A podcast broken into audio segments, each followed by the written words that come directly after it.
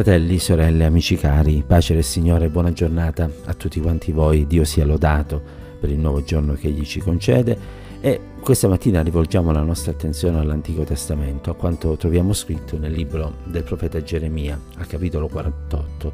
Mi riferisco al verso 10 in modo particolare. Leggiamo, maledetto colui che fa l'opera del Signore fiaccamente, maledetto colui che trattiene la spada dallo spargere il sangue. Cerchiamo innanzitutto di contestualizzare il verso letto. Qui mh, mm, sono delle parole pronunciate da parte del Signore in riferimento all'opera di distruzione che egli avrebbe operato su Moab. Mm, leggendoli così di primo impatto ci possono sembrare dei versi esagerati, eh, ma la, la, maledizione di cui Dio parla è qualcosa con la quale oggi abbiamo poca dimestichezza perché spesso parliamo soltanto delle benedizioni di Dio ma non dobbiamo dimenticarci che Dio benedice, gloria a Dio, ma Dio anche maledice. Questo non è una conseguenza di un carattere capriccioso, ma è strettamente correlato al modo di eh, agire dell'uomo. E quindi se da una parte c'è la benedizione di Dio per coloro che agiscono in modo giusto, dall'altra parte c'è la maledizione di Dio per quanti invece agiscono in modo ingiusto. E Dio ci aiuti quindi a vivere nella benedizione di Dio e affinché questo sia possibile è necessario che noi camminiamo secondo la sua volontà. Ci dobbiamo inoltre ricordare che tutto ciò che Dio fa e permette è strettamente correlato ad uno scopo che egli ha e lo scopo è quello della salvezza dell'uomo. E quindi nel suo agire eh, noi vediamo sempre e in ogni caso manifestata la giustizia di Dio. Eh, nella prima parte di questo verso, che ora andiamo brevemente ad analizzare, eh, c'è una espressione che eh, è importante da uh, considerare, e cioè maledetto colui che fa l'opera del Signore fiaccamente.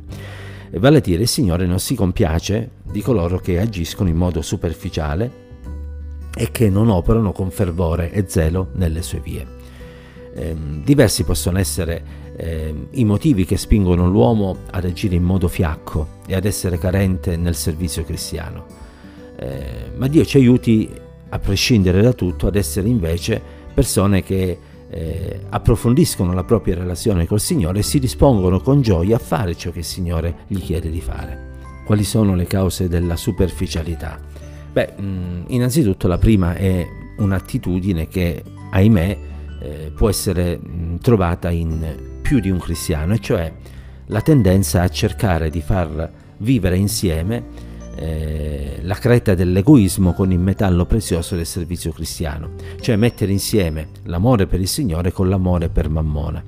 Si cerca in altre parole di eh, compiere il servizio cristiano con una mano e nello stesso tempo oh, cercare di poter portare avanti i propri interessi con l'altra mano.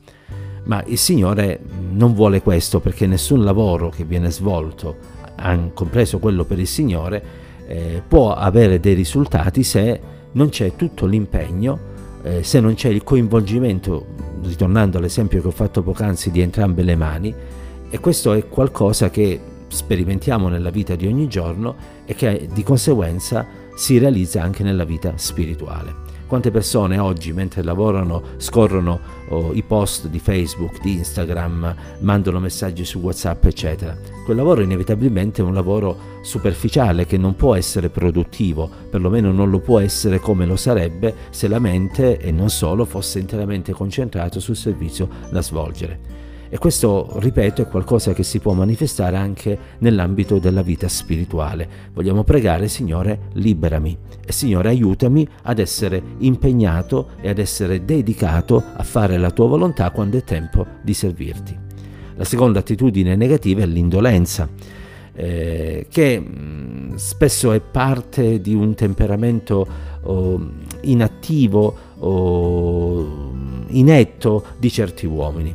Ma come figli di Dio che siamo stati raggiunti dalla potenza della grazia dello Spirito Santo, dobbiamo con coraggio resistere a questa attitudine, la quale potrebbe eh, essere una vera e propria tentazione che ci porterà a lungo andare a cadere nell'infedeltà. La terza cosa, l'indifferenza. Vale a dire, quando noi facciamo la volontà del Signore senza avere la sensibilità cristiana, i giusti sentimenti come quella della compassione e dell'amore, tutto ciò che facciamo diventa freddo, tiepido e quindi improduttivo. Allora il Signore ci aiuti, come dice la parola di Dio, a non servire il Signore in modo fiacco, svogliato, ma a servire il Signore con tutto il nostro cuore. E Dio ci aiuti a non trattenere la spada, perché la parola di Dio è una spada che penetra, taglia e questa è la sua natura eh, e noi non possiamo darle un, un, ruolo diverso.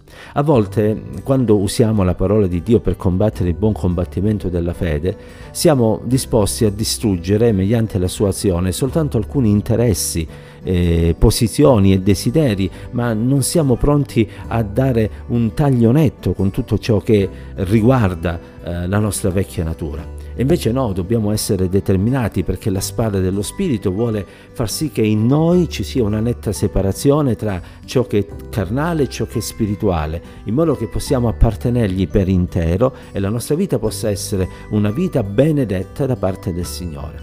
Sì, perché poi tutto quello che il Signore ci chiede, ce lo chiede per il nostro bene e perciò faremmo bene a sottometterci alla sua volontà, faremmo bene a non essere fiacchi nel servizio cristiano, ma ad essere pronti per la eh, spada dello Spirito, vale a dire la sua parola, a distruggere tutto quello che non appartiene a Dio affinché noi possiamo essere eh, utili al suo servizio. Che Dio ci accompagni ancora oggi e che nessuno di noi faccia fiaccamente la volontà del Signore.